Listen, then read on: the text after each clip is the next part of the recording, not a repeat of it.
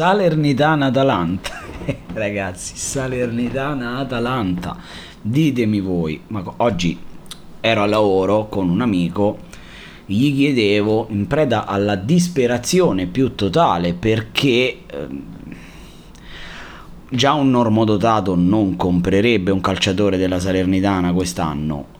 Figuriamoci, anche qualora venisse fuori l'amatore, non me ne vogliano naturalmente i tifosi della Salernitana, se venisse fuori l'amatore, io dubito che avrebbe il coraggio di schierare un calciatore della Salernitana contro l'Atalanta. E quindi con questo amico, con questo collega, dicevo senti ma io chi cazzo devo sconsigliare adesso in Salernitana Atalanta? Lui mi ha guardato mi ha sorriso e mi ha detto ma perché la Salernitana sta in Serie A?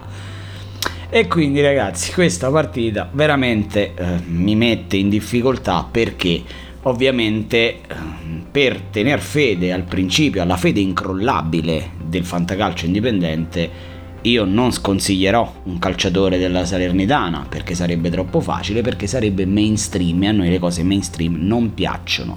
Ecco perché entrambi i calciatori, sia quello consigliato che quello sconsigliato, fanno parte della stessa squadra, ovvero dell'Atalanta. Atalanta che in tutta onestà ha speso tante energie e a voler essere onesti non mi sembra, ma l'Atalanta ci ha sempre abituato a inizi strani, l'anno scorso perse il 4-5-1 in casa col Napoli, poi alla fine arriva sempre lì negli ultimi anni, ma quest'anno mi dà l'impressione di non essere il rullo compressore e di avere, essendo diventata grande, i problemi di una grande. Quindi giocatori che viaggiano, giocatori che tornano tardi, turnover da fare. Ad ogni modo, lo sconsigliato è Ilicic e quindi è un rischio altissimo perché è il classico giocatore che domani, eh, sa, domenica, insomma, quando sarà, può fare tripletta o quadrupletta o quintupletta contro l'allegra difesa della Salernitana.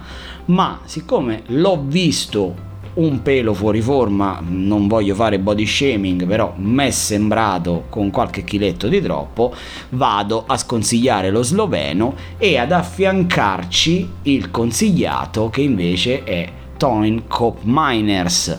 Non ancora giocato dal primo minuto, ma questo ragazzo secondo me nel giro di poche settimane diventerà un titolare imprescindibile della squadra di Gasperini.